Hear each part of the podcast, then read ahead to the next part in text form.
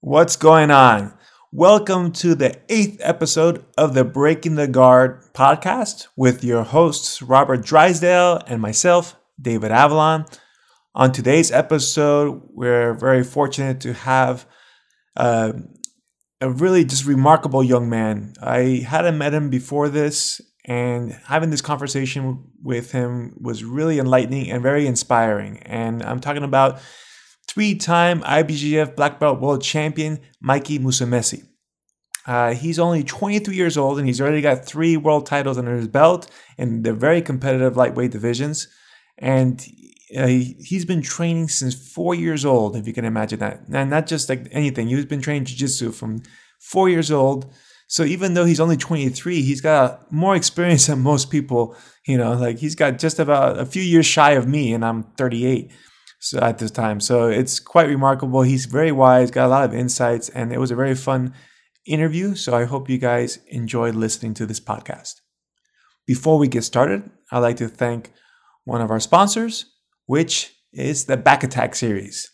The Back Attack series is the brainchild of one of my black belts, Jason Soares, who at this time is a 14 0 undefeated MMA fighter and a FILA world champion in grappling.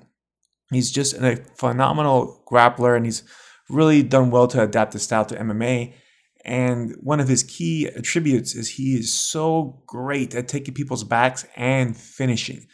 Uh, out of his 14 fights, he's got 12 submission finishes, and I believe like eight or nine of those are rear naked chokes or or finishing with off the back. His last fight actually was finished by an armbar from the back mount.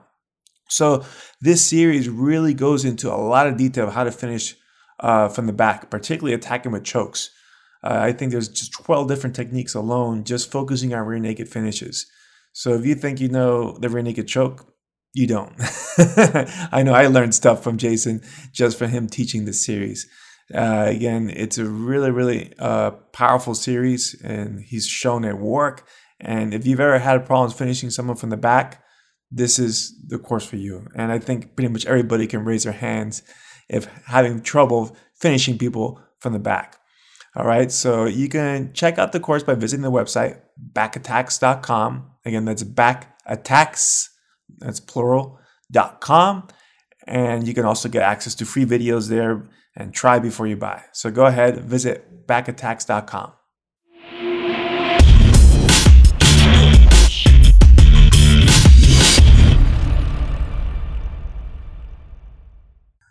everyone. This is episode eight of Breaking the Guard. We um, have a very special guest here, um, Mike Musumeci, baddest guy in the lightweight division, the BJJ world. Mikey, welcome. Thank you for having me. Yeah, you know, I think uh, you're one of the American world champions, and we got Rob being the second one, so it's pretty cool that both of you guys there.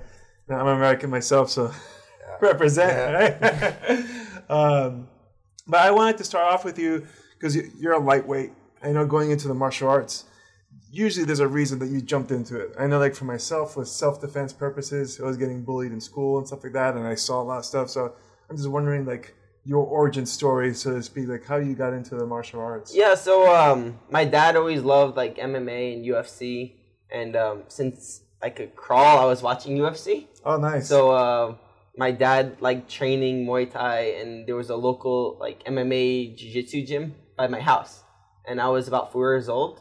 And I oh wow, you I, started really early. I, yeah, so I've been training since I could walk. That and, is badass. See, that, that's like yeah. the, the, the this next generation. Because how old are you, Mikey? I'm right now 23. Yeah, man, you're yeah. super young. So yeah, like you're the the future, right? Like yeah. when I was start, I started at uh, 15, I think, and I always thought to myself, man, I wish I could have started younger.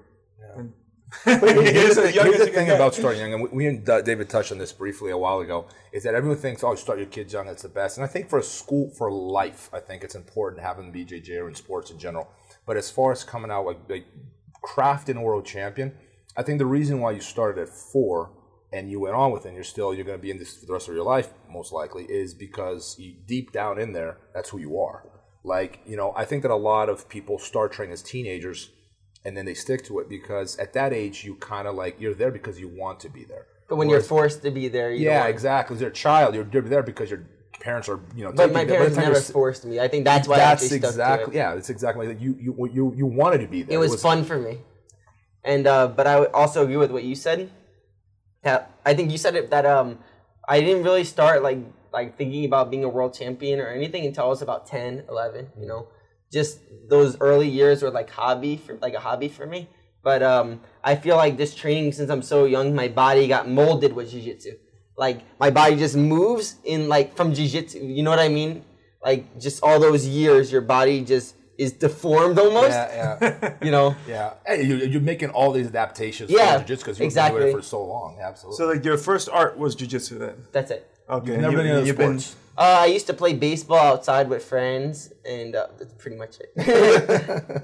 So it's been jujitsu the whole way through. And like, I'm just curious because my brother, he's got three kids and he's having a little bit of that struggle to get them in, but at the same time, he's trying to do that balance where he doesn't want to force them to do it. Yeah. But then he's trying to dangle the fruit to get them in there. So lately, what he's been doing, he's been putting them to watch martial art movies. So he's got them them on the Karate yeah. Kid, Ninja Turtles, and now like every time they watch it, like, oh, I want to do more training. Yeah, there we you know? go. It's a good So one. he's trying to play. So I'm, curious, like, how did your parents uh, they didn't you really. position? So again, like, so where I trained in New Jersey, I had a friend, like my best friend, that I went to school with, trained also. So it was more of like a hobby with my friends. So I think that's what kept me in it. I feel like if you don't have friend, like your friends don't train, like hard to stay. it's gonna be hard to stay. Yeah, that's why like, if you create those bonds inside the gym, going to the gym is easy. Then it can make that's it where easy. Yeah, family is, exactly. you know, like, you mm-hmm. want to go to the gym just to see your friends. It's a form of socialization as well as training. yes, yeah, I think that's. I think that's. I always say this. I think that's the main reason why be, people are so drawn to this is because it creates a lot of these social networks and bonds Exactly. that really people want to come back. Not just that the art is incredible, but it's a fun place. The gym is a fun place to go to. Yeah. Yeah, when you go to the gym, you should feel like, oh, I can't wait, like to train, and like when the time is done, you should be like, oh man, now I gotta go home. Yeah. It shouldn't be like when you get to the gym, oh man, I have an hour of training. This sucks, right? it's not a yeah, workout. yeah. It doesn't not- shouldn't no, it feel doesn't like feel like a workout. It feels it's like part of your day. It's you know it's something. It's you an wo- enjoyment Yeah, of your exactly. yes. I think it was like kind of what Felipe Pena was talking about when he did his interview, where when he had people he was excited to train with the night before, he'd be, oh, I can't wait for the guy to come. I want him to Yeah. come so I can train. Like that's how it, that's how it should be, Yeah. right? Where you're excited to show up to training. Exactly. So, so Mike, you've been, I mean, you've been in the gym, so you're 23 now, you've been training before, so 19 years, a long time. Nineteen. Um, how do you feel as far as mentally and physically? As in, like, does jujitsu still mean to you? I mean, you mentioned at 11, 12, you wanted to be a world champ, so something changed. Yes. Right? Is that, that so the 11, 12 year old Mikey is different from the 9 year old Mikey? How does the Mike, the 23 year old Mikey, feel about jujitsu today mentally and physically? I want to hear both sides. Okay, so um, it took me a while. Like when I first won the black belt worlds the first time, I almost quit jiu-jitsu because I felt like I was just my whole goal was just to win black belt worlds, and I I hated training. I I had the mindset where I just I was focused on a goal instead of what I the I had the wrong reasons I was training. I was training to try to win something instead of training for the lifestyle, training to enjoy training like when I was a kid. When I was a kid, my favorite thing in the world was just to watch videos and I had a stuffed animal in my room and I would drill on the stuffed animal moves because I was just so excited incredible. to train. amazing. You know, I, I, I was I already would, pay, I would pay to see that. I would. Like, have I, want to see see you drill it. Exactly. You have pictures of you drilling I, I the might, bear. I might. That's awesome. It was this long dog stuffed animal that was bigger than me because I was so small, and I was just trying to like do things, trying to drill X guard, trying to It's incredible. it's gotta be the greatest sport of jiu-jitsu ever. Drilling with a teddy bear. But that, that's awesome that what you mentioned because me and Robert actually were just talking about this the other day, which is that when you set your goals and you accomplish them, there is sometimes a crisis point. Like, what's What do next? you do? Because Yeah. your goal shouldn't be a goal. That's what I, I had to learn the hard way. I feel like in life, um, the best way to learn things is making mistakes. Yeah. And um, I really had the wrong mindset when I won worlds the first time, and it was just because since I was like 14, 15, in my mind, I was always like, okay, if I win black belt worlds, I'll be happy. So then I won blue belt. I, every year I won the worlds consist- consecutively. Uh, uh, 2016 only no gi, but then 17, 18, 19 all gi. And uh, every year I won the worlds in blue belt. Blue belt. I was like, I was like, okay, the next year I'm gonna be. I won blue belt worlds. Okay, purple belt. Like I didn't feel anything, but I was like, okay, when I get the black belt, I'm gonna be happy. So then I won purple belt worlds, and then I got my brown belt on the podium. Okay, now I'm gonna be happy when I win black belt worlds. Next year, brown belt, black belt on the podium. Then um, when I won black belt worlds, I felt nothing, and I was just like, man, like this is what I built up in my mind so much that was gonna change my life. Like I'm gonna feel so, So- much different. So two questions now. What's the next goal? Because you've achieved your main goal of being a black belt world champion, and then I'm going to follow that up with another question because I think that's I want to try to get to something. Yes. Yeah. Okay, so my next goal. I really don't live life with goals anymore. Um, I have obviously every day I'm going 100% effort, and I feel like every opportunity that happens is gonna happen, and I'm not gonna know exactly. Like I can't control the opportunities that are gonna happen. Yeah. But it, they're just gonna come. Yeah. That's why I've noticed how life is now. I keep seeing it over and over. Everything that happens to me, it just happens, and uh, there, I can't overthink the future. Living in the moment. Yes, living in the moment. Uh, obviously, I'm super neurotic and OCD and obsessive. Like, it's really hard for me to live in the moment. But I'm at the point where I could accept that, where I just have to work hard every day. And I think that um, one thing I would like to, just one thing I think as a goal of mine in competition today is just to show like a respectful side of jiu-jitsu and show like not all the black belt world champions have to like open their gi, their chest, and like uh, be, you know what I mean? Like I know I feel exactly. like Thank you. Thank I feel like I feel like th- why does a medal give someone the right to like have the act above other people and just act like it? You know what I mean? This is a wise man. You're too smart for your age, man. There's too much wisdom here. I'm, I'm serious. You, No, you- he's everything you're absolutely right. saying makes perfect sense. I, mean, agree with you. We've talked about these similar things All things the whole yeah. time. But what's interesting what you said because you've been training. You're you're very young. You're 23, but you've been training for. But I'm like years. old. I'm like old, Yes. but I'm young. You know what I mean? because you've trained for so long. Like I, I consider myself been in the game a long time, but I'm 24 years, so I'm not that much Yeah. ahead of you. But the lessons that you learn on the mat are very deep lessons much. that transcend. So it's showing your wisdom, like just the fact that you you've learned from an early age that achieving your goal is not the end of all things, right? Like we talk about this, like it's And people live their life not knowing that. Yes, you because know? most people never reach their goals, and they think, "Oh, you know, my life sucked because I didn't reach the goal." Like, no, it, you can get it. Like, oh, like Rob said the same thing. You know, he won the absolutely okay. Now what? Like, if you're hungry, you're gonna still be hungry when Yeah. you've, you've had that one meal. And people You don't know? people skip that man. Like this is why I, I I wanted to follow this this theme up. It was like I'm so glad you said because that's exactly the answer I was trying to get out of you. Like I think this is what Mac is going to say. But you you said something I can live with that. Like I can accept it. And to me that shows so much wisdom because their ambition is a thing that is infinite. You know this perfectly well. There's no such thing as you're, you can win 15 black belt world titles, Mike, and I guarantee you you're going to feel the exact same way you feel now. It's not going to change. You're going to feel happy and content for the day. But if I think I know, I think I know you well enough to go, it's going to last about 24 hours. You're going to be in the clouds. And then the next day. And then the next day, you're like, what's next? So here's my question to you: What is what is happiness to you? Like, where where's Mikey's happiness in jujitsu? Like, where is is there an end to? Is there like, Okay. okay, this is the ultimate. So when I almost stopped training, like when I won worlds and I almost quit jiu-jitsu because I just hated training, I went back to myself and I was like, what did why did I like jiu-jitsu? Yeah. And I I tried to become the kid again that I was like drilling with a stuffed animal, like excited to just learn and excited to just figure out new positions. So um, happiness for me is going to the gym, training and figuring out new positions and just drilling. And I don't really um, the goal winning worlds is always my goal, of course. But uh, how I see winning worlds now is just showing me that the positions I'm working, that I'm practicing and training, that I'm on the right track with them. That I have answers to all my opponent's reactions. Yeah. Because that's essentially what jiu-jitsu is, right? We have our position, they have their reaction to our position. Yeah. If we have an answer to their reaction, our position should work. Yes. If we don't have an answer to their reaction, that means that our position's flawed. And we have to figure out an answer to their reaction. There's a way out. Yes. I, I always That's the only thing I enjoy about competing is that. and and it's it's a, such a more it's a more noble and it's a more realistic goal too because winning worlds is not fulfilling like i said it's fulfilling for the moment but what you're describing is infinite. You can be 80 years old and you're still good and let's say you could be on the mats when you're 80 let's say you had the health to do that right?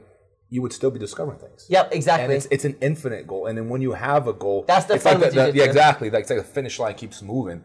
I think that's really where happiness lies. You have meaning you have an objective but you never quite really get to it. Like it's always like a, it's the chase that makes you happy. Yeah, that's for me like my happiest days in that, jiu-jitsu were dreaming about achieving things was try, working to achieve things not the achievement itself exactly. The work, the process, the process of is the best there. part of it. yeah Yeah, because I could just buy a medal online. Yeah, And I could tell everybody, hey, I, I won this, and most people wouldn't know.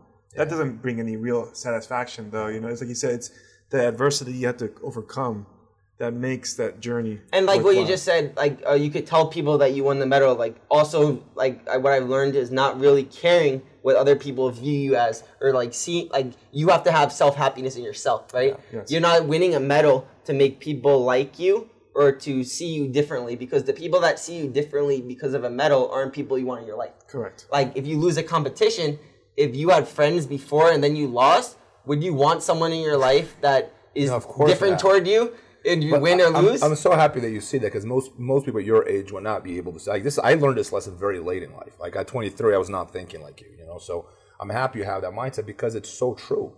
Like you, you know, you, you, you it, I imagine like you know, you, you know this now. You're you're you know top of the world. You're winning everything.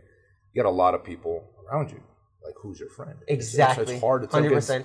and it's it gets harder and harder. As the, the more successful you become, the harder it becomes, because people are incredibly good at pretending. You know, you don't know who's the who, more so- fake they are. Yeah. So my the advice always goes like the people who were there for you before Before, yep. are the ones that are still Like going to be there after. Yeah, they're the ones that are always going to be there. So.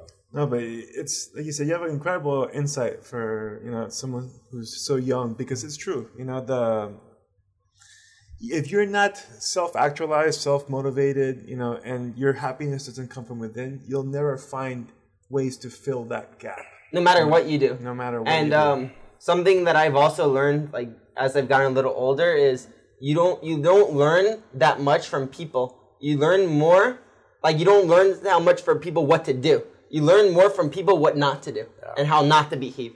You know. I call that a negative lesson. But I feel like I've learned more negative lessons in my life than positive, and I feel like we could actually that we as people learn more as negative lessons. Yeah. Well, it's like when when you discover a new sweep Mikey, you didn't discover the first sweep. You really discover a thousand other ways of not doing that sweep. Exactly. That's what training is about: is discovering the ways of not to do it until like the correct answer. There's pops two out. ways of viewing a position, like what you just said, the interpretation. But like that's like I, I enjoy that process. like so me, me- interesting. Me, me and Dave always like talk about like I mean I'm of a generation like we didn't have YouTube to learn. Like we had to we would go to tournaments, we'd watch it, Maybe a magazine, and right? go yeah, and go to the gym and try to figure out chest tapes and and try to figure it out. And it's like oh that's so much harder, true, but it was fun. Like you had to figure things out. Like when it's like fed to you, I don't. That's what. it's not as fun. It's like okay, that's a new position. I don't know. It's not the same. It's just not. It didn't seem, it doesn't seem as special Something- as discovering for yourself. something interesting that like what you just said. That's interesting is um I really don't like to watch that much jujitsu anymore. Like to learn new positions because I feel like it stops me from autom- like uh figuring stuff out like self on my own. I feel like that stops your innovations when you're Yeah. watching videos of positions. Then you're copying. Yeah, instead of you using your body and your body doing a position, then you figure it out by your body doing it, right? In the think I- subconscious. yes, and I think that at least, I mean, for myself, most of my uh, leaps in jujitsu came from me discovering things on the mats myself. I'll see something, I can watch you do something on, you know, on a video and I go, oh, that's great.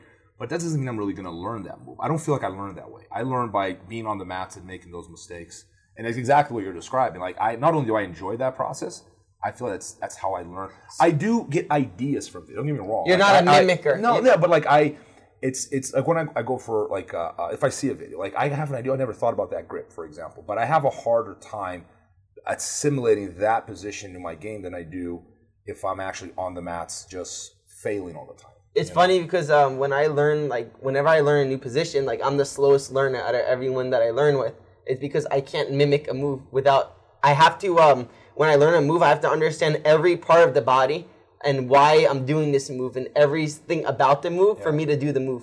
So I can't, I learn really, really slow. Yeah. But when I learn the move, I learn it better than everyone that I learned it with because I understand every reason why I'm doing the move and the whole process of the move. you learn it on the practical level. Yes Yes. and then I don't even try to even replicate the move. I just try to incorporate it into how I could use it in my jiu-jitsu. You know, You know? you did bring a good point that I liked, which was that people who tend to mimic others or copy and you know watch YouTube videos, they lose a little bit of the creative process themselves. I feel like the people that can do that as well are the more athletic type, right? I'm I'm the worst athlete ever.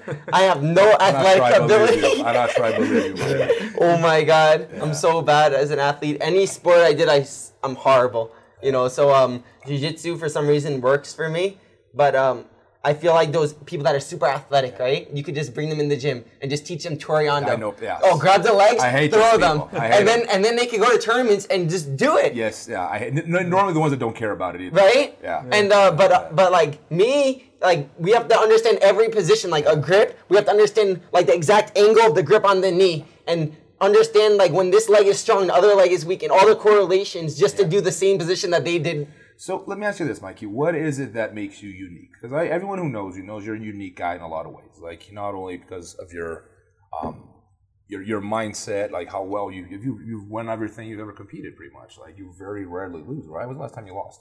Uh, the last time I lost was 2017 Pan Ams. Who'd you lose to? I lost ref decision to a guy named Kleber.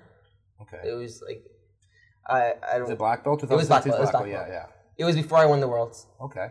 Um, so you don't lose before that, probably years without No. lose. I never seen you lose. Like I've been following you since you were purple belt. I I've never seen you lose Yeah. purple brown. I never lost a fight in purple or brown or It's blue belt So my question is, I'm sure Dave and you know everyone else wants to know this. What is the key ingredient? Because there's a number of ingredients in this equation. This is not a one thing like oh he drills all day or oh he's gifted or. It's there's a lot of things going on here. If if you had to pick like what is the Yes. cornerstone that makes Mikey? Okay, so something that I learned from a young age is that you can't look to your coach to make you a world champion. Everyone wants their coach to say, "Make me a world champion," and then if they don't, if they don't win, they blame their coach, right? Oh, they didn't do this for me, they didn't do that for me. You know. You're absolutely right, man. So what you learn is And you're not even a coach yet. You're- like you're seeing this already. You're your own coach. Yeah. And your coach supplements your game. Your coach is just a supplement to your game, but you have to be in control of yourself. And you don't look to other people to make you who you are. You have to build you have to work in yourself to get to where you are, you know. And that's the biggest thing. it's accountability. We were just talking about that the other day. Like Yeah. accountability. Because I always say this because I've gotten that a lot. I've, everyone has dealt with this. People who lose, they blame the ref. They blame their the coach. rules. Oh, I'm not training. the coach. good. They It's their fault. The training partners, the girlfriend, the weather, the slippery mats. Everyone is to blame. But that that's that's the Except- losing mentality because losing because the, in their minds they look for excuse instead of like thinking in their mind. Wait a second, there is no excuses. I have to fix everything I'm doing and then I'll improve. You know. So I, I'm so glad you said that because it's how I always felt about. it. I think that everything you do, all these ingredients are important. Like you, you're not, you know, you may not be the most athletic guy, but like I'm pretty sure you got to be. I mean, at least your flexibility, your mobility yeah. is ridiculous. I have, I you have. I have, I from jiu-jitsu my whole life. I have that deformed body from jiu-jitsu. but you but, uh, but you have like uh, all these ingredients but I, I i truly believe that the key ingredient for success in about anything you do in life not just jiu-jitsu is exactly that is accountability Accountability. you blame yourself and it's a hard thing to do it sucks blaming but yourself but there, only 0.001 percent could do that. Yeah it's know. a hard thing to do because it's like it's my fault like even and i try to apply this in my personal life sometimes like if some a bad stuff happened around me i always go back to myself and go how could i have fixed that two years ago you know like how what did i do that put because if i'm here I'm here. I'm largely responsible for that. Like, what did I? What could I have do done different? What can I do different in the future? So, I think that's absolutely the the right mind mindset. Yeah, and, like you said, it's difficult because it's a battle of ego, right? Nobody likes to accept The- the, the- blame on themselves because then it's like that means if I could have, it was my fault. That means I could have fixed this X amount of years ago. That's a lot to swallow. So most people are like, you know what? I'm gonna blame so and so or this. Well, so thing, that the biggest flaw in humans is what ego.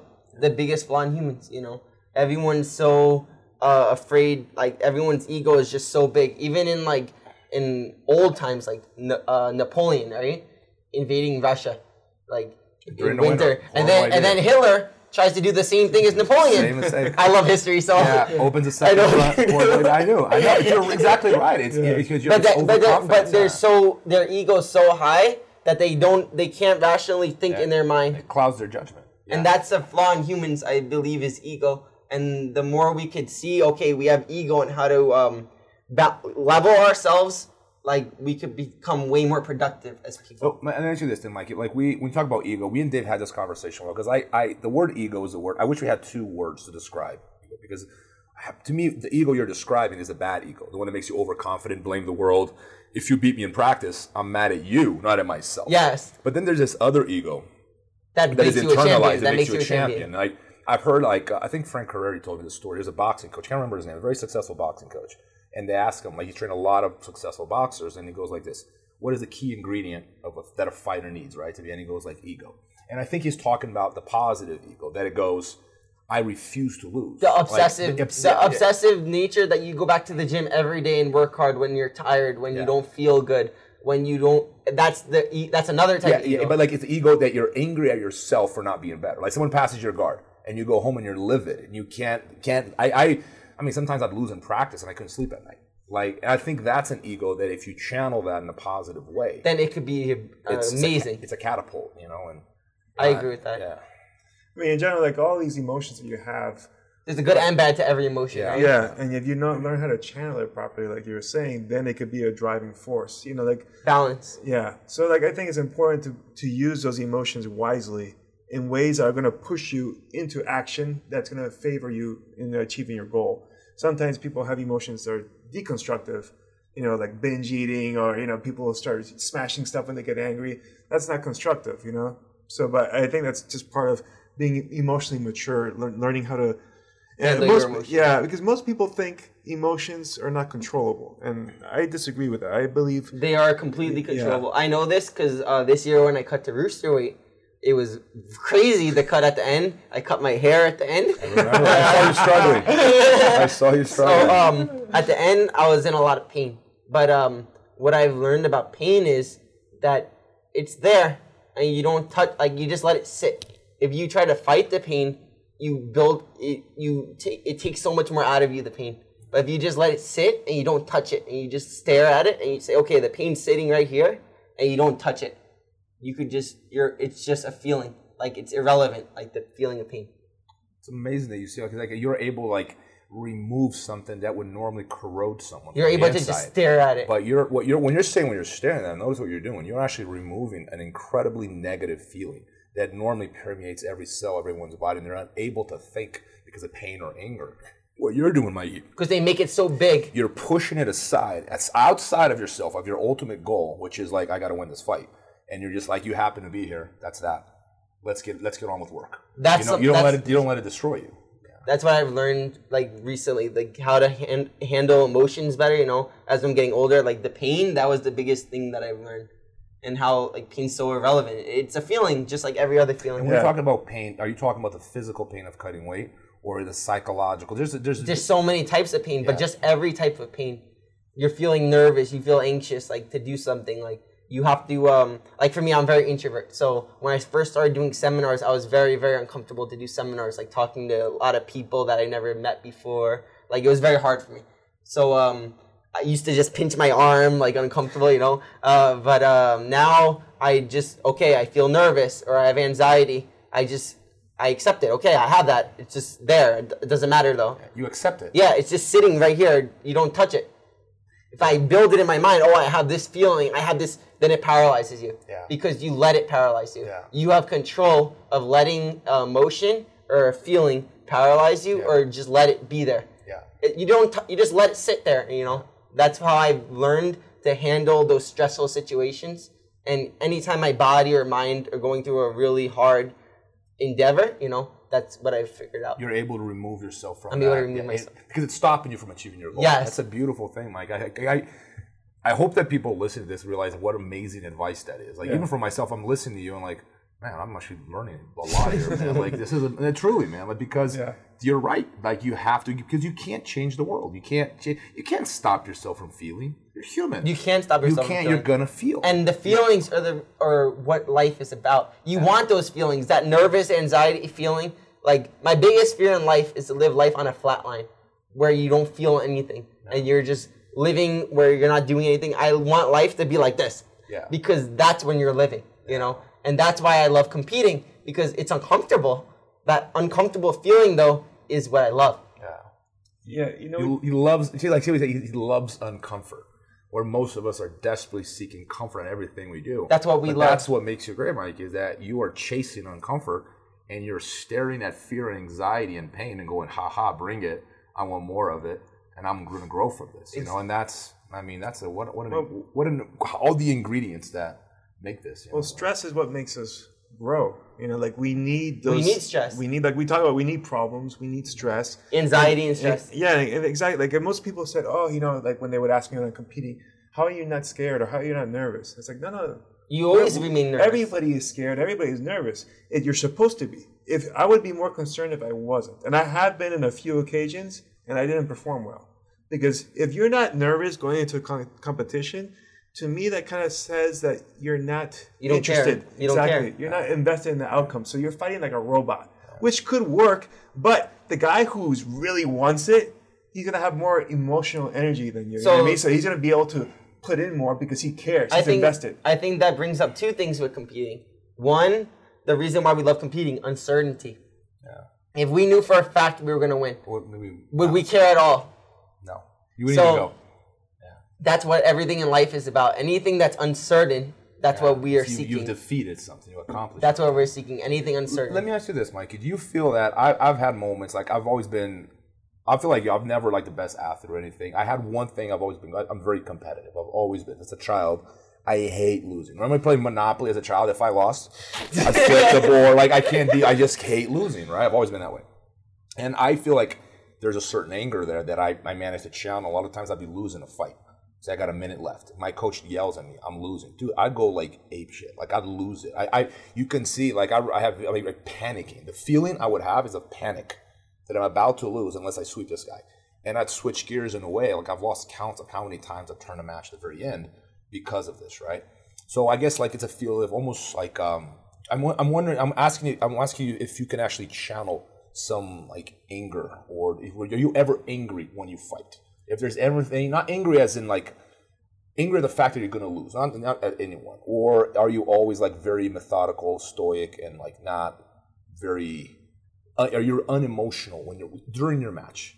So, I'm usually very unemotional when I compete. The only match I was emotional was when I fought Bruno Malfacini, and it was just because the background of like how I um, when I was younger with him, we trained with each other, and then how he retired last year, and I won light feather, he won rooster, and he told me, "Okay, Mikey, I'm retired now." Uh, that's why I was doing light feather because I trained with him when I was younger. So out of respect for him, I went up to light feather, you know, because he helped me, and I didn't want to fight someone that helped me. Yeah. You know, I never lived at his gym, but he was like three or out three and a half hours from my house. So I would sometimes go and get private lessons from him and let him kill me when I was a blue belt. You know, like the train with Bruno Malfacini, insane. So um, that so I was like Bruno, okay, you helped me when I was a kid. Out of respect for you, I'm gonna move up to light feather. Yeah. So I won light feather worlds. He won rooster worlds. He retired Yeah. he won his 10th title. Yeah. So then in USADA, we're both sitting there hanging out. And uh, he's like, okay, Mikey, I retired. That's it. I'm officially done. You could do Rooster. So then I died for Rooster. Then the week of Worlds, he, um, he signs up for Rooster after giving me his word that he wasn't going to fight, you know? So uh, for me, when somebody gives me their word, like, word is like honor. You know what I mean? Yeah. So I was very emotion, like upset at him Because you didn't want to fight him. and I never wanted to fight him, you know. So um, I, I I felt so bad fighting him, you know. And uh, when we were fighting, it was very hard for me to stay emotionally into the match. I kept getting emotional, and I'm fortunate that I won. But that was really hard for me to stay composed, emotional, emotionally I in the at the end of the fight there, you guys had like a little altercation. Like what happened? So I finished the fight, and if you watch the video, I don't celebrate at all. I don't raise my hand. I don't do anything. The first thing I do, because we haven't been talking. That morning, that morning before we fought, I went up to him and like before I even fought him, he was gonna fight Caio. I went up to him and shook his hand and said, "Ooh," and like good, good, good. Just just to break the ice out of respect for him, because I I couldn't just remain angry at him. You know, I I was I wanted to be the bigger person and just shake his hand. So I went up and shook his hand that morning. So then um uh, I when I finished the fight, the first thing I did, I didn't celebrate anything. I feel like we emotionally both let our emotions out on the mat, and we just settled it on. You know what I mean? I don't. guys had a war. a yeah, it was match, it was yeah. an insane match, and and um, I'm actually grateful for him because he gave me the opportunity to fight a legend. You know, I would have never fought him if he didn't do that. So it made me grow as a person competing with him. And, at the end there, I don't remember. I went to he- shake his yeah, He hand. was. He got mad at you at the end there. Yeah. So I went to shake his hand, and um, he wouldn't shake my hand. So I'm just like, like what, like uh, what, like what? And then I went to shake. He did this, and It's like incredibly immature. Oh my But- god. and it's it's funny because there's a sticker on uh, WhatsApp Yeah. that uh, is me like this and him like this. but how he did it was so um, it was so perfect how he how he set it up. You know what I mean? Like he did it so smooth. Oh my god. but um, but then immediately I was like, why did you do this? Yeah. Why? I didn't want to fight you. Yeah. I kept. That's all I kept saying to him. I. That's all I kept saying. Why did you do this? I didn't want to fight you. Like you think I'm happy that I fight you? You think? And then that was that was the con. I think that Bruno Malfacini might be the most successful competitor of all time. I agree. And and I'll say in why. in the sense that he, um, I feel like he just so many years consistent, world so titles consistent. in okay. The Buchecha's got thirteen now. Is that right? Thirteen. He's at. I believe. So. Yeah, because he does two divisions, So which is still double up amazing. each year. But yeah, he's like competing in two divisions. So he's got, but like Bruno Fassini has consistently been the best in the world up to now. He just lost for the first time. And he even moved up the light feather and beat Guy Mendes. Remember Exactly, that? Yeah, and then he, but for twelve years straight, man, that's that's incredible. Like As a competitor, he's uh, he's incredible, and like I learned a lot. Like when I trained with him, I didn't positionally learn so much, but I, I feel like I a part of me learned from him like how to be like how to win. You know what I mean? Like just just like how he was. You know, I feel like that rubbed off on me somehow. Yeah. Well, and he's unusual too because he's a top player, which is not very. I mean, he does bottom too, but Yeah. like he he doesn't mind being on top, which is very unusual in your division. and he's very explosive. Like for like a small guy, you know, he's more like a middleweight. Like how he has Yeah. power. Like a lot of the small rooster weights, they don't have um, power because they're they're it's rooster weight. Everyone's dead. It's skinny. Yeah. He's like small and like explosive. You know, he has explosion power. So it's a little different history. Interesting. Um, Dave, what else? I mean, we, I mean, I, I- think I- the pick I had this a- guy's yeah, bring forever. Yeah, yeah. I had a question for you. So, when you started training, as a s- uh, when I started training, I was actually the smallest guy in my gym, which is kind of scary. I had well, no correction, my brother was, but then after my brother, we had a 240, a 250, 260. So I was used to my getting squashed. You know, like that that helped me early on because I lost the the fear of fighting bigger guys because I've had 260 plus pound guys squeezing the hell out of me, and you lose that claustrophobia. You know, so I'm wondering, you're you're significantly smaller than me. Have you had to go through that Yeah, in so your training? so in Florida when I used to train, uh, everyone I trained with was usually middleweight, lightweight, or up, and I was like a lot smaller than I am now. So I was always the smallest guy. You know, some some trainings would be Durinho, Severio, AJ Souza. I don't know if you know AJ Souza. Um, and like two other middleweights, and I would just be sitting in the corner. Like with all these big guys, and I would just be in the corner praying that I don't get injured. Yeah, don't get injured. I'll be in the corner praying before every training. so I completely understand what you mean. Yeah. You know, like um it's hard training with those big guys, but it made makes us tougher.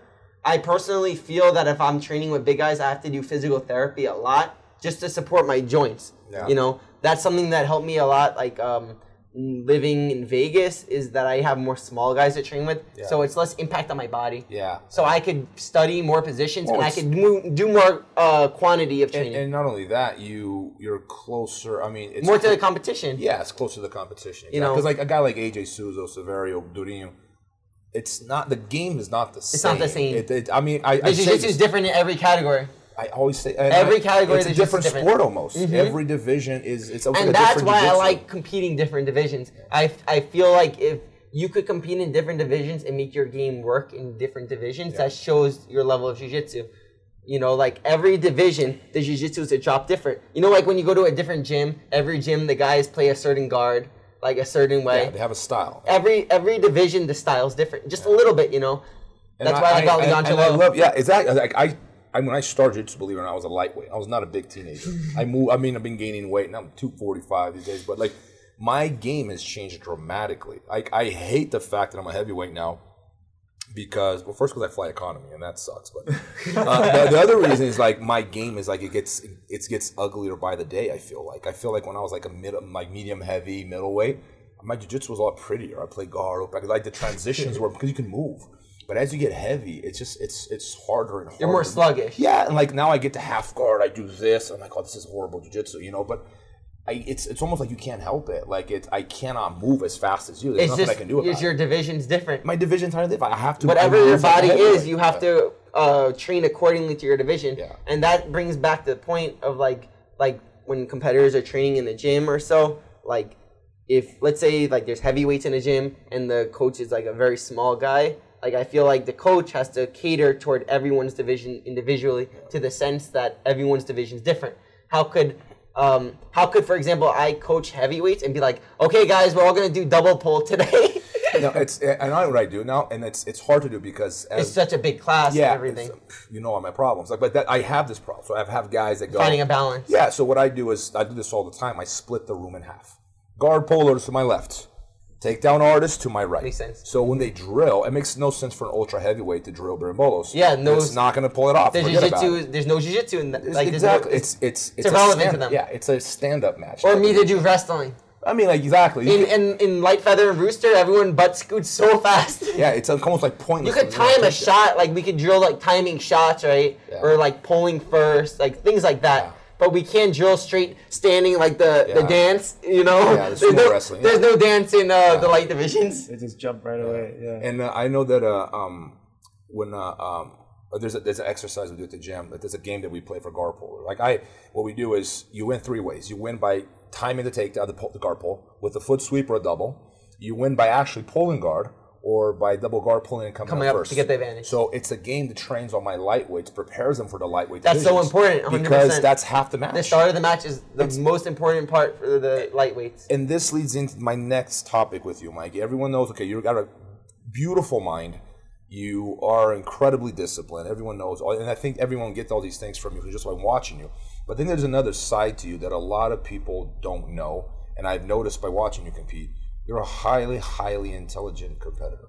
Just before we start filming the podcast, me and Mikey were talking ADCC rules, and he's giving me all the loopholes in ADCC rules. And he's got them all figured out. I'm like, you do this, do that. I'm like, so this is a very, very intelligent competitor. So tell us a little bit about that aspect of, of, of Mikey as a competitor, and how important is that? So, I always like when I first started competing, like in black belt, and just in general, like I always felt like I was so nervous and like when you know when you're nervous and your body feels frozen and you feel like you can't move. Yeah. So what I was able to figure out was if I play, if I was able to play a certain type of strategy, I have a uh, backup for when I have that feeling. So it made me way more confident to compete because I felt like even if I don't feel good mentally, I could win every match because of strategy.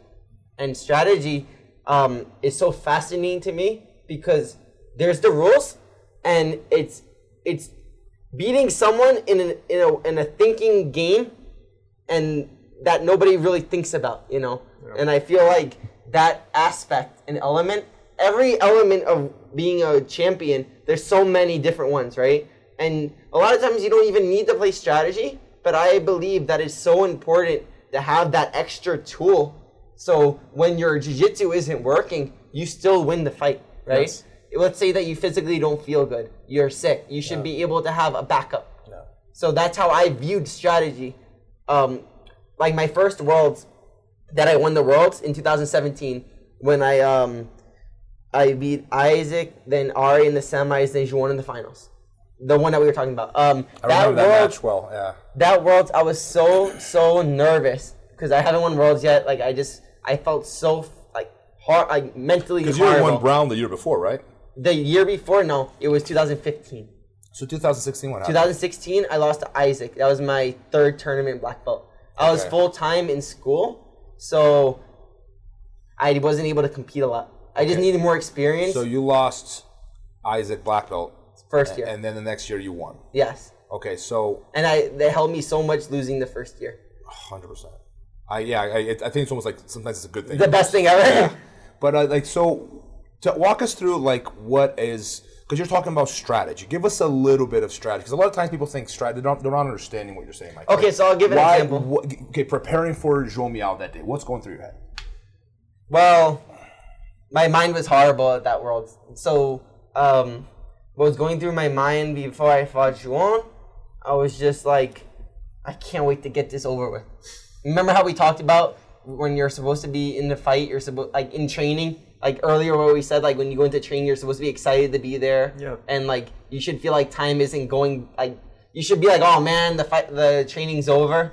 not I can't wait for this to be done. Yeah. My mindset was I can't wait for this fight to be done. Yeah.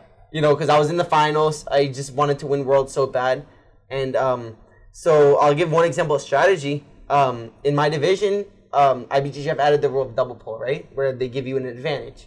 I mean that uh, if you both are in double pull for 20 seconds, I believe, they stand you up and you both get penalties, right? Correct. A loophole in that rule is if you attack a submission, like an ankle lock or any type of submission, they cannot stand you up.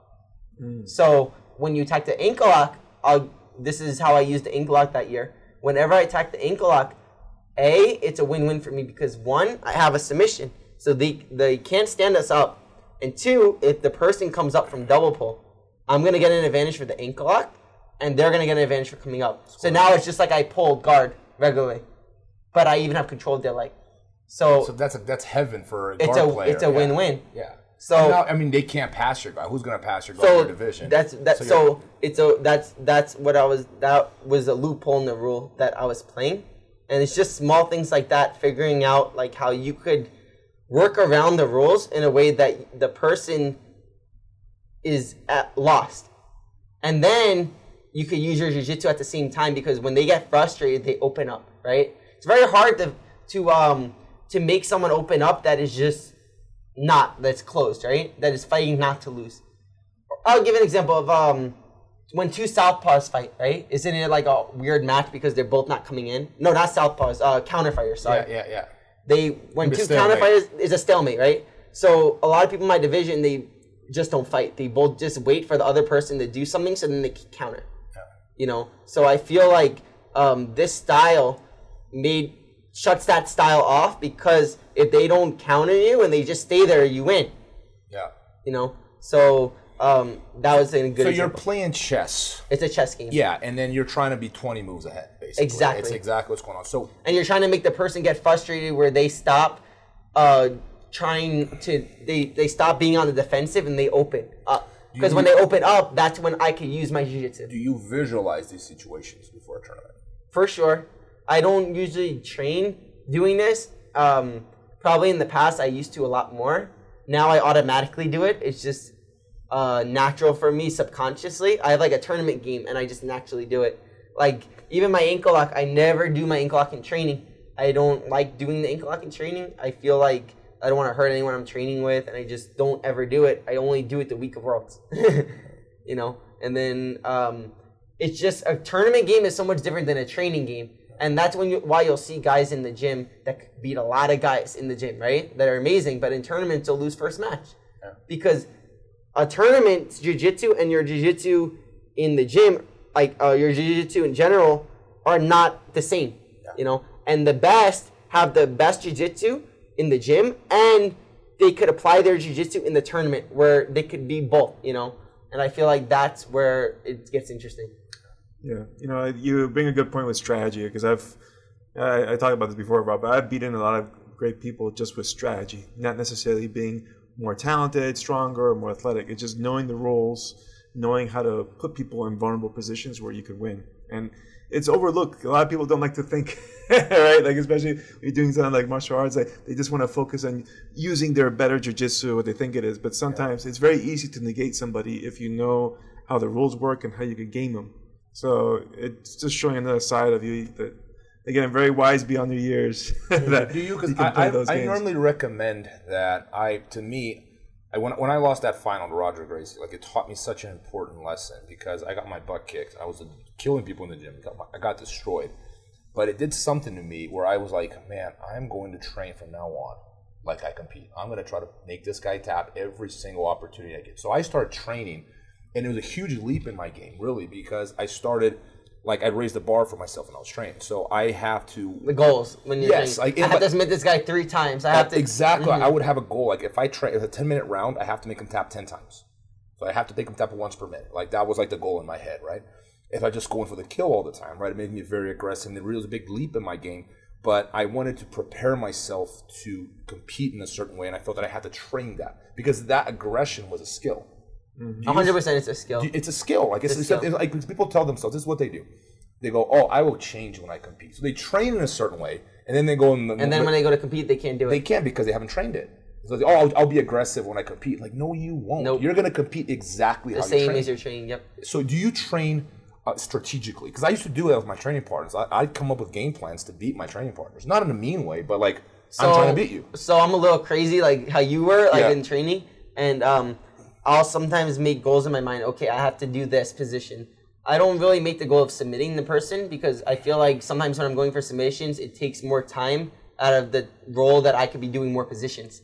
So sometimes I'll be training. I'll be like, okay, I have to take the back like ten times, and I'll take the back, let the person replace, then take the back again, then let the person replace, stuff like that So you're drilling and live, basically. I always just live drill, and then um, and then sometimes I'm I sometimes when I'm training, uh, my mind starts like bothering me. So like I'll be I'll see the clock and it'll be 30 seconds left. It doesn't matter where I am, and I'll just say you're down by two in my mind. Yeah. And then I'll just go insane to make up the two points. yeah. And just my mind sometimes just does that in the training. because you're coming up with ways of challenging yourself. Always. Because Yeah. normally, Because we- you could have you could have cruised that round. I'm gonna win. We I never, win. but that's how we, we we don't like you know they, exactly. I understand 100. Yeah, percent so you have to like because I go oh, if I just do myself here, I'm gonna beat you. So you have to come up with little games in your head to like absolutely raise the bar. It's like 30 seconds left, I gotta tap this guy. I'm down by 10 points, and then in 30 seconds you panic to try to make him tap. Yeah, we try uh, to do those drills all the time in training for But fighters see- and whatnot. But you see, we, but you see, we both do that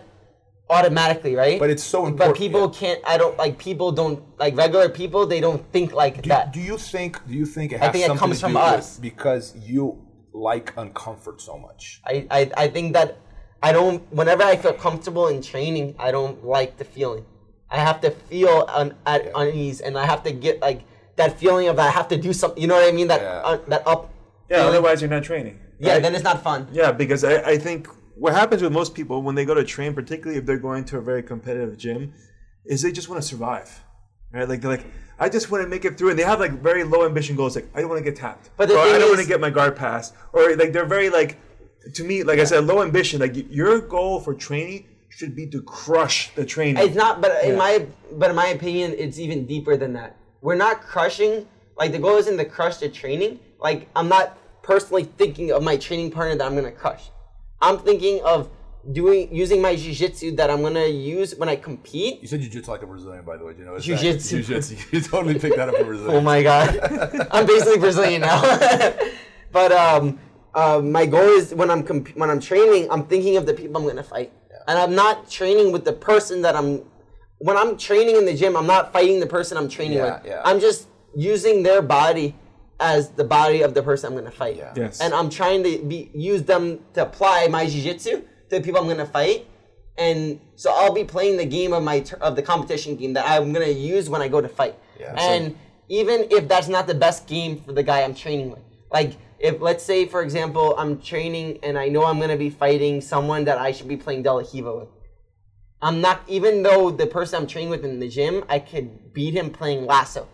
I'm gonna play De La Riva on that person. Yeah. Because when I fight, I'm gonna be doing De La Riva. Yes. So So you're, you're engaged in the competition, and your your mind's in competition mode twenty four seven. 24/7. You're not. We have a saying in my gym. We call it. It's called "No make a friend." Because Hafi couldn't speak English when he started teaching. Every time he saw someone chatting or going easy, he'd be like, "Oh, oh no make a friend, no make a friend." Train jujitsu, right? So it caught on everyone's like, but like I think a lot of people come to jujitsu to make a friend, and there's nothing wrong with that. I think it's a beautiful thing if you come to the gym just just to to have fun. It's fine. I you know, but clearly you're going to the gym with a competition mindset it, a- all the time. Like it's, that- I think only close to tournaments I'm more uptight like that, especially when I'm losing weight, so I'm angry. but um, I'm more in the gym. I'm usually usually I'm drilling and I'll be practicing a certain move, and then when I'm training, I'm using the people I'm training with to get reactions to the position I'm working. Yeah. So I could improve and update my position and see how they could give me a reaction that I didn't know. you, you're creating your own hell. Yes, basically.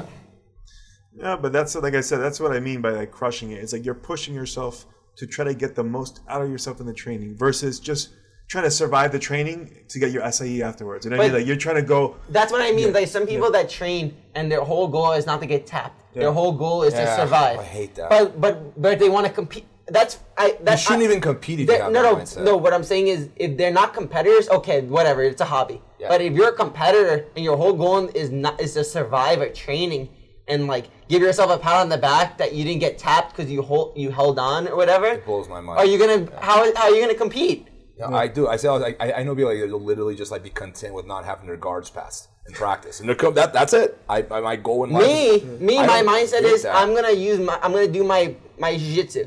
I'm gonna do it 100% when I'm training, and if I get my guard passed trying to do my A game for the tournament, perfect because now I just learned something I'm doing wrong. Yeah. I'm there's flaws. The more flaws we learn, the more mistakes we learn, the better, right? Yeah. Because Yeah. they're helping us get better. You know, but if I'm gonna play a game just to survive and hold on in training, how is that gonna help me with my A game for when I fight? Doesn't, it's not. yeah. It doesn't. But like that's what I'm saying. Like you are. I mean, you may or may not realize this, but you are constantly looking at. It's almost like an addiction for you to look at ways of challenging yourself, and that's 100%. I think that is one. What makes you so great at what you do is that you're never ever comfortable. Like, what can I do? You you, you enjoy the challenge, right? You don't want to. You don't want the pat on the back. You don't want the I- comfort. like you want to be. What's the next challenge to, to overcome? So this year when I won Worlds, um, it was the weirdest thing ever because when I won, I had zero emotion. yeah. I walked off the mat and I was just like, wow, I don't feel anything. it was the first time like I completely felt nothing. And it was it was more um and all I was thinking about was the mistakes I made when I fought.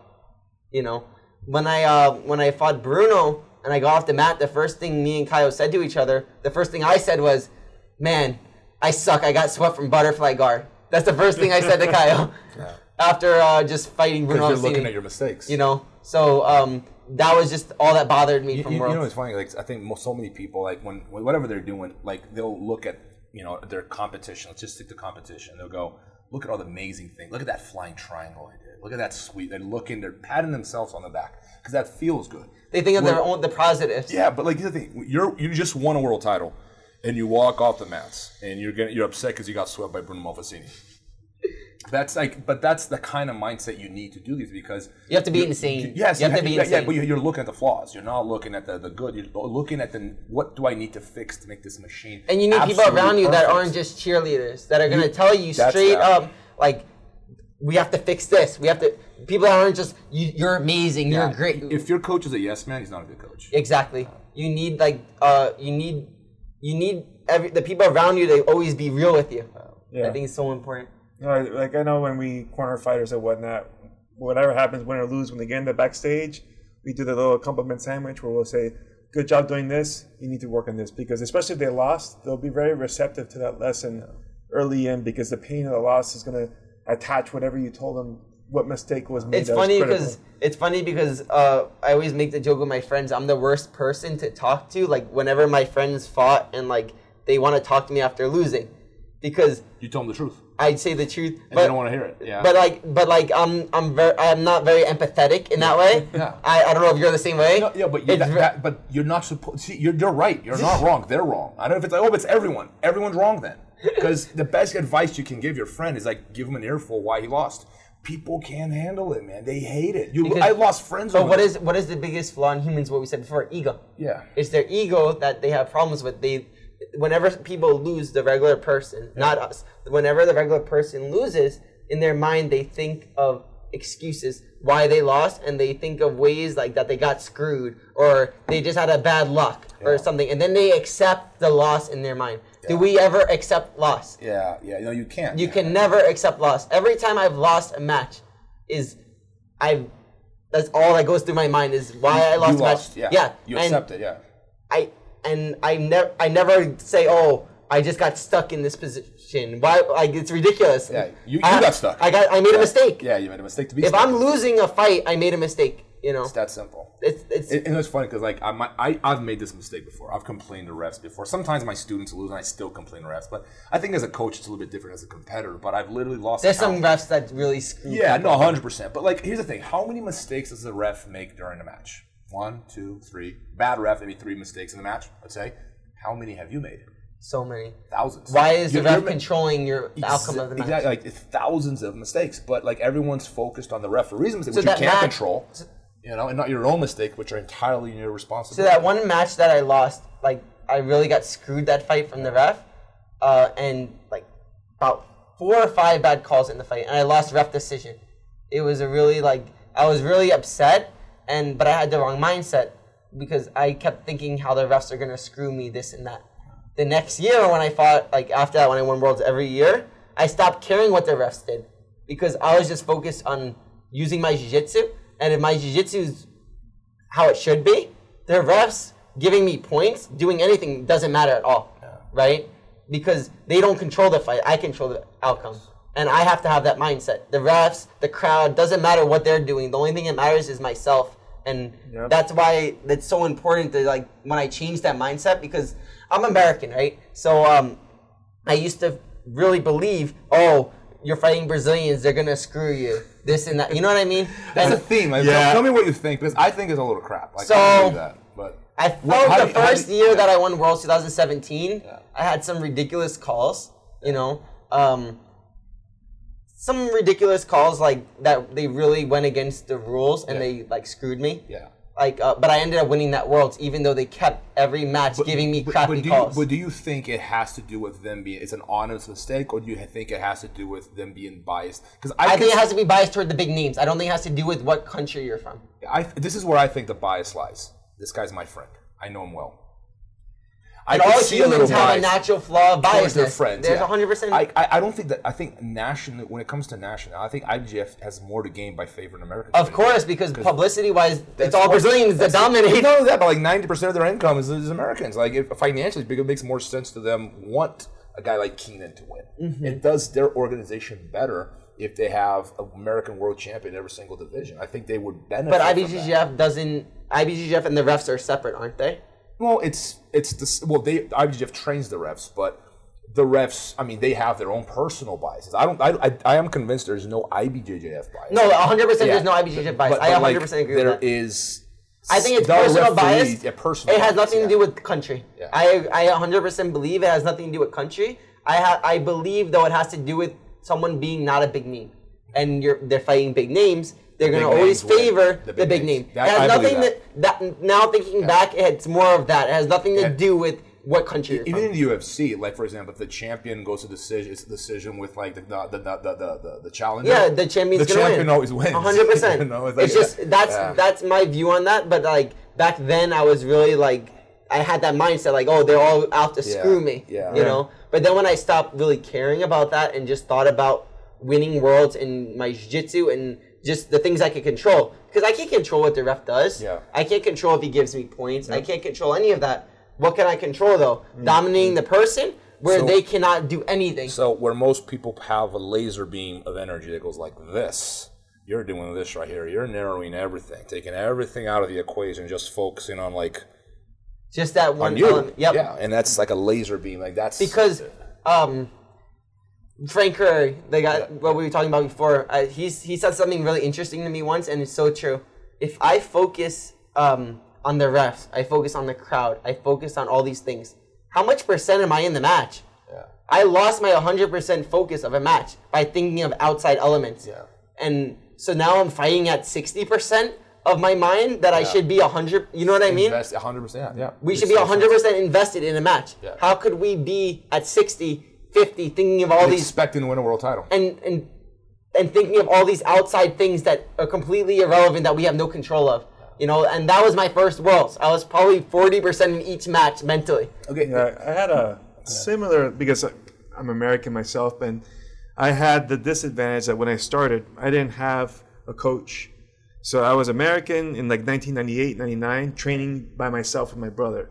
So when I started doing grappling tournaments and stuff like that, and I was for, I was winning early matches, I had a lot of animosity t- towards me and my brother because like who are these guys? You know, like they don't come, they don't even train Brazilian jiu-jitsu.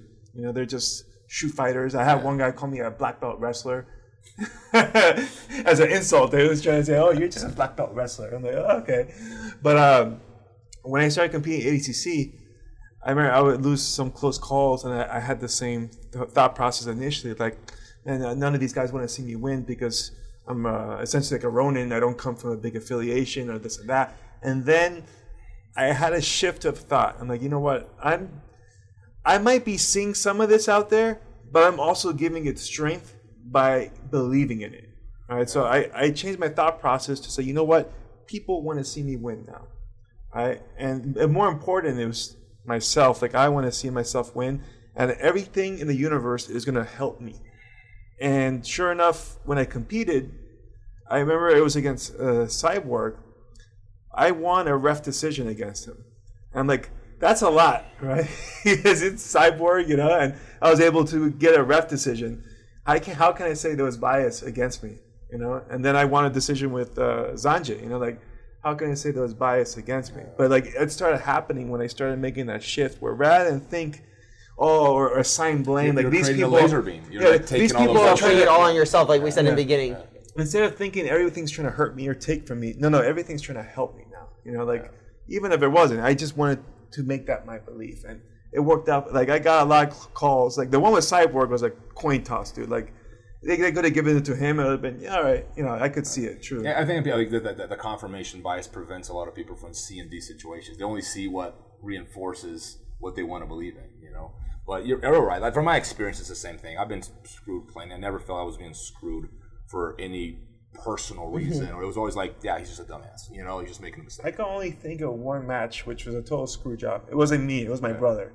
He fought in this small promotion in Texas, and uh, they definitely lost money running the tournament. Like barely anybody showed up, and I guess the guy my brother was fighting was fighting for free in a super fight, where my brother was getting paid. I I think it was like five hundred bucks, right? So my brother took him down, passed his guard, almost armbarred him, and at the end they gave it to the other guy. How? It was like how, and because they didn't score points, they they assigned aggressiveness. Oh, there uh, are no points. There are no points. Like fight to win style. yeah, but this was really Like, shady. weird. yeah, and, and, but, and when they gave it, my brother flipped out. He did the Hickson, threw a water bottle at somebody, and I fought right afterwards. It was the one time I can remember fighting mad. Because my, my brother just Of got course, ripped out, yeah. and then I'm like, oh, okay, it's on. Then I just destroyed the guy in front of me. But uh, yeah, other than that, I can't think of a blatant like screw job. You know, I think it's more like you're saying you're just confirmation bias. You like you're seeing negativity or you have some negativity Because you in chose you, to see it, and then you could just oh, it's an easy outlet. Yeah. You know, Uh, Mike, you mentioned something a while ago, like, you, like when you compete, like being sixty percent versus hundred, and shutting off everything else. I get the impression, speaking to you, that you're the kind of guy that you have this ability to shut off the outside world. Like if World War Three were going on right now, and you're fighting Bruno Malfacini again, you're like, Sanders into Bruno. okay, like it's a hundred. it's like not one percent for you know the world catching on fire or whatever. It's like you know, and I want I was gonna ask you like, what is the importance of your social life, your your personal life in your jiu-jitsu? Because I believe that if you have a balanced personal life, social life, everything from parents to girlfriend to It makes friends, it so much better. it's as important as your training because I, I, I if unless you can, sh-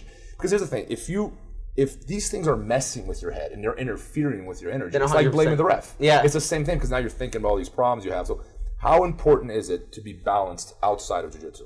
All right, so um, I'm 23 now, and this is the first time I've had a girlfriend ever. You know, um, so when I was go- coming girl. up, when I was coming up in like blue belt juvenile, um, I won the world, and uh, my two close friends, they were like the same level as me, and uh, they both won juvenile worlds also in Florida, both extremely high level. Both of them ended up getting girlfriends and quitting jiu-jitsu. So, you're like, this is So I watched before that even my coach Shark. Um, he would always tell me every day, never get married and never date girls. He told me this since I was like 10 years old for like three years straight every day. So uh, then I wasn't training with him. So I was like, oh, okay, maybe it was just like, maybe he was a little crazy. Yeah. And then, um, and then I saw that happen to my friends. Shark was right.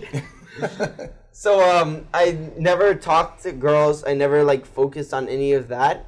And then um, and then what I realized is what helped me stay balanced was school because I wasn't ever able to just focus 100% on jiu-jitsu.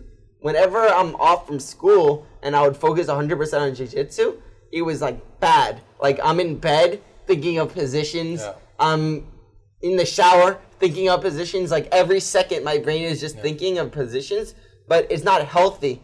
To like your brain you need other things to to um to stimulate your brain Yeah. for Yes. further improvement. It actually stunts your growth when you have hundred percent uh in one thing. For sure. I know, like, uh, I went to school as an electrical engineer, and when you do study sessions, generally for me, you, like two to four hours was like a max amount of time where you need a break. Because if you stayed at the books for like eight hours straight, it's just start numbers and letters start floating around, and you don't really It's make any actually headway. detrimental. It's detrimental. Yeah, like you need I think to your take- mind's got to rest a little bit. yeah, you need Yeah. to take breaks. You know, like I've only pulled off once. I learned physics two in one week. I stayed in a library literally for a week Just for the final. just for the final because I passed all my other finals, but I totally skipped that class because I remember it was like one of those classes that only had one midterm and a final, and then I aced the midterm, so then I'm like oh I don't have to show up to classes, and then it was finals. So I'm like crap, I just missed like four months of school, you know. So I got the book and I literally read every single page, did every That's the homework on the book, one week straight, like spending about twelve hours a day in the library. But th- that was brutal, you know, and it, it was It's not hell. It's not normal. It's not it's normal, and I forgot everything right afterwards. It's like Yeah, a sponge. because the, the short. like- I used to do that so much in school, like vocab tests. I would never study for the vocab test, and then like like I would always like push it to see how close I could do it to the vocab test. It'd be like five minutes before, like 50 terms, memorize all 50 terms, take the test, get a 100, but then have zero idea what I just put on the paper. you, you, you know, you- yeah, You- you don't yeah, that was anything. that was my physics two test because I showed up. I'm like, okay, I know physics two, and then I got to the test, and the first 15 minutes I just stared at the paper, and I was freaking out. I'm like, why am I drawing a blank? I don't know anything. I'm like, uh, and I went through, I did the, te- I went through every homework, every problem with the test. I still don't know anything. I'm like, crap. I'm like, all right, calm down, relax, breathe, and then like 10 minutes of nothing, and then everything popped back into place. Yeah. got it. You know, I ended up getting 97. You know, so like, but it was just like staying cool. You know, like if I would have let the panic overcome me there, it would just you just have to accept the panic that yeah, it's there. exactly. Like, Just like you're saying before. All right, let it ride its way. I love that. but uh, Yeah, but you go to school too, Mike. So you have like that. Uh, I think you find that that balance. I, I I always tell people if you find a recipe that is winning, then change that recipe. And Like, I you feel got like- something good going for you, man. Like That's you a good and that's great like what you're talking about because what I've noticed is every person that wins Black Belt Worlds, none of them train identically the same way, right? True. Everyone has to find their way to win worlds. And then once they find how to win worlds, it's so much easier because they know how and they know how to train the correct way. What are the commonalities though? Because there, there must be some overlapping. Like Oh, for sure there's the, overlapping. the, the, the accountability. I think everyone would agree is one. Don't blame the world, blame yourself. And But I think it has to do more on the terms of someone's jiu-jitsu, athleticism, and IQ level. Because if your game is so athletic based, like you need strength, you need to do a lot of conditioning, right? Someone that's game is super athletic based. While mine is all thinking, right? So my training is just a lot of drilling, studying, and thinking. So I don't do any conditioning. Like the last, what year is it? 19? About over three years, no conditioning. So I don't need to do conditioning because my jiu-jitsu isn't based on athleticism or strength or power, you know. So I feel like it's understanding what type of jiu-jitsu you do uh, in terms of how much strength you need for your game athleticism.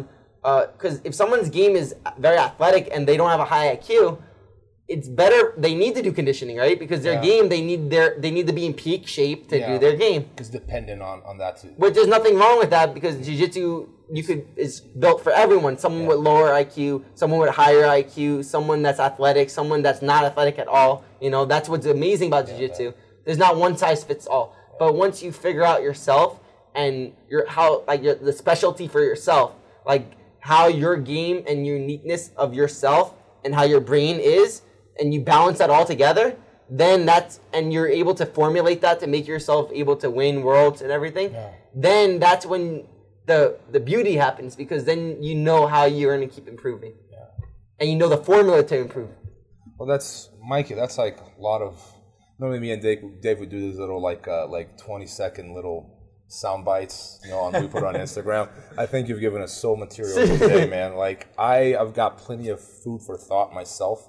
I think Dave feels the same way. I'm sure. Like I know. yeah, I mean, listening. like I haven't really had a conversation with you before, Mikey, but like very smart young man. Thank you, sir. Uh, definitely somebody I'll be watching out for in the future because you have a very good like. I wish like I feel like you're at the mindset where I'm at now, but 15 years before. Yeah, I was just gonna you say, know? like, I, I got that wisdom. I think it was like a, after my career was over. You got it now, so good for you, man. Yeah, man. So that, that is great. And uh, I was going to ask you, what are you studying in school, by the way? Okay, so I- um, I'm guessing something engineering related. no. Okay. Um, I just graduated my business degree. oh, okay. Yeah, so now um, I think I'm gonna go on. I want to go to law school, but I'm contemplating waiting to go to law school, like a little into the future, and to get my MBA first. You know. Nice. So that's my plan. I, no, it's a good plan for sure. I think. Uh, Because education, uh, what they always say is knowledge is power. You know, and there's no reason why I shouldn't be able to train, compete, and as well as learn and study and learn different aspects of life. yeah, you can you can totally do it. I I was studying in school, you know, full time, 15 credits. I had my own business, which I was running the martial arts gym, and I was competing all over. And I was 19 years old. That's amazing. And I was I was juggling all uh, three at once. You know, So- Multitask. multitask, you know. But like some people, like I remember, like most people when they're in college, like they're partying and they're going out and they're drinking. I never did. A any waste of that. time. Yeah, I, I'm, I was kind of like you, you know, like I've I- still I never been did- to one party. Never. no. Yeah, yeah. I went to one party in college, one, all those years. yeah. I never went to a college party. I was either training, I was either studying, or I was teaching at the gym, and I was doing that rotation. And I treated college like I treated training, which is I was there to beat everybody, and I was always gunning to be the top student of my class. You know, because I didn't want if someone got a 95, that means I had to get higher than them. It shows how jiu-jitsu you could apply to all aspects of life. Absolutely, and that's I think what we talked about the other day. That's the most important aspect of it. You know, like all the moves that we do are nice, but like what's more meaningful is how you're able to extend that knowledge to other areas of life. Because when you start teaching it, most of your students are not competitors. I would say probably like ninety percent of them. are. 100%, yep. Yeah. So, what are they going to get from the experience being with you that's going to make their life change? And even more on top of that, like as a coach, like that runs a gym, like how you have the ability to change somebody's life. Like Yes. that's so interesting, you know, like someone that has like a hard day of work, someone that's going through depression. Like you have the ability to help them and to like make them happy and like in, have some enjoyment in their life, you know. I think that's like so interesting as a professor. Like that you're able to do that. It's the most meaningful thing you can do. Like you know, we we, right, we, we talk about like there there's people who just recruit talent and then, then they want to take that talent to the next level. Whereas when you grab somebody from the you know who knows nothing, two left feet, and you make them capable of self defense and give them confidence, it's, so much of a rewarding. bigger reward. rewarding. You know what I mean? very Like that person's life is forever changed, like you said, like in a positive way. And you just played a small role in getting him there. I mean, that's everything. you And it has nothing to do with winning medals or anything. All people are the same, But you know. it- Like there- a white belt and a black belt world champion are the same. It's a social reward. You are actually doing something for the world. You're not going to get a pat on the back for it. You're not going to get a medal, but you can go to bed at night knowing that you know I made the world people. slightly better. I just improved on the world a little bit, and that to me, that's I I, I, I see this a lot. People That's that don't amazing. Yeah. no talent at all. They're never going to win a world title, but it is so rewarding to watch them grow as human beings and watch that kid that used to walk in the gym like this. And start now he's walking like normal. this, and all And of a have sudden- confidence to talk yeah, to people. n- exactly. Like he had, you know, a girlfriend, and then like he changes the way he talks to you, and now he's like you know jokes with people. Before he was just like so. Watching these this change in people to me um, It's incredible. It is amazing. And because we've all been through it, right? And that's the thing. Like I know, starting myself, I was shy, overweight. Like I thought I was like 130 pounds in third grade. You know, so My- You were that kid. I was that kid, you know, and getting bullied and stuff like that. So, it, you know, being able to take what my like wrestling coach brought me, and essentially, I always say like wrestling made me a man. You know, like I learned the effort of hard work and and the willpower to put myself into anything. So me, I'm just, you know, what what do they call that when you're just passing along that goodwill? You know, like someone's giving it to me. Now I'm gonna make sure I could pass that same message to as Yeah, I many people as possible. about. Yeah, I don't can't think of a word. For because it. we had to figure out all the hardships ourselves and what we could do to give back to others is teach people the lessons that we've learned Yes. and from the mistakes that we've made right Absolutely. i always say that in life in jiu-jitsu i'm allowed to make as many mistakes as i want that's life right Yep. but the rule is i can only make that mistake one time if you do not trap, make yeah. if you make the mistake more than That's once you. then it's on you Yeah, Yeah. You can make the mistake, can't repeat it. Yeah, absolutely. Mikey, let me ask you this. I know your sister is also a world champion. Yes. First female American to win a world title. She's also not quite as successful as you, but like not too far behind either. She's always been. I know you guys train a lot together. Yes. I mean, she's probably your main training partner throughout your life. Always, she's been. I've seen you guys fight though. We argue about it. give, give me a little bit of that background. Like that's a really interesting relationship. We'll probably have Tammy here at some point. Yeah. We'll have to talk to her as well. She just graduated law school, right? yeah, no, she's uh, on her last year right now. Last year law school, and she's a very bright girl as well. If you don't know her, she's a very very successful current world champion. And um, but yeah, give us a little bit of that Yeah. dynamic. Okay, so um, since I was about 12 years old, we've been both training our whole life. She started at six, I started at four. And since about until I was like 13 ish, she smashed me every training we did. Cause she At the time you were 13. yeah, Okay. like smashed me. She had the, the, She was like, the physical edge early on. she was a lot bigger than me Yeah. and stronger, but like she used to bully me every training. like she would get mount, block both my arms, and slap me in the face yeah. like every day. Yeah. You know, so um, I always I always try to get revenge on her now when we train for all those years. But um, yeah, so um, since I was younger, like uh, we always trained with each other every day. Um, I used to when I was a brown belt. I was in high school, and uh, she was in high school too. Um, I used to wake up at 4:30 a.m. and we had mats in our garage, and we would drill every morning before I went to school. You know, so I always had her as a drilling partner, and and definitely on paper she's submitted me the most out of anyone ever. I'll probably stay that way. And then um, what was amazing about Tammy is that she's in law school, right? And um, she literally had her finals the week before Worlds this year. She Oh, wow. barely was training for Worlds at all. Wow. So she finished her finals. I honestly didn't even know she was competing until like two weeks before. Yeah. and then um, she finished her finals. She's like, let me just see how I feel after finals. So she finished her finals, and then she went in and fought at Black Belt Worlds. And um, and every a lot of people they make excuses about not winning worlds. Oh, I'm working full time. Oh, I'm in school. They just look for reasons that they can't win. Justify And yeah. people don't like people that can succeed when they have those obstacles. Yeah. People like the people that win that just live on the mats. Yeah. Why do you, why do they like the people that live on the mats? Because that's their excuse Oh, that's that they why don't you win. win. Oh, they're on that's why you win. Yeah. So Justifying their losses. so yeah. I see my sister as huge motivation for myself. You know how hard she works. She's always been my like role model. You know, like her her hard work, her discipline, and um, I've always looked up to her so much. And it shows me, and it should show everyone else not to think that mindset, and to show you that she literally was training like twice a week, like in school every day, Wow. dying, and she didn't won on and won Black Belt Worlds. That's incredible. You know, like so for for me, it's a huge inspiration. Oh, Mikey, like this is um, it's been um, enormous pleasure talking. to you. You got anything else you want to ask him? Like I, Oh, you have anything I you'd got like to so plug? much, so much out of Yeah. this. I feel like I got like, oh man, this is very interesting. You look at that that way, and I've been looking forward to this for a while because I've known you for so long, but we always talk briefly. You know, it it's the first time I actually get to pick your. And I think here. sometimes when I do like interviews and stuff, like um, I'm uncomfortable because I'm very introvert. So um, it's hard for me to open up sometimes.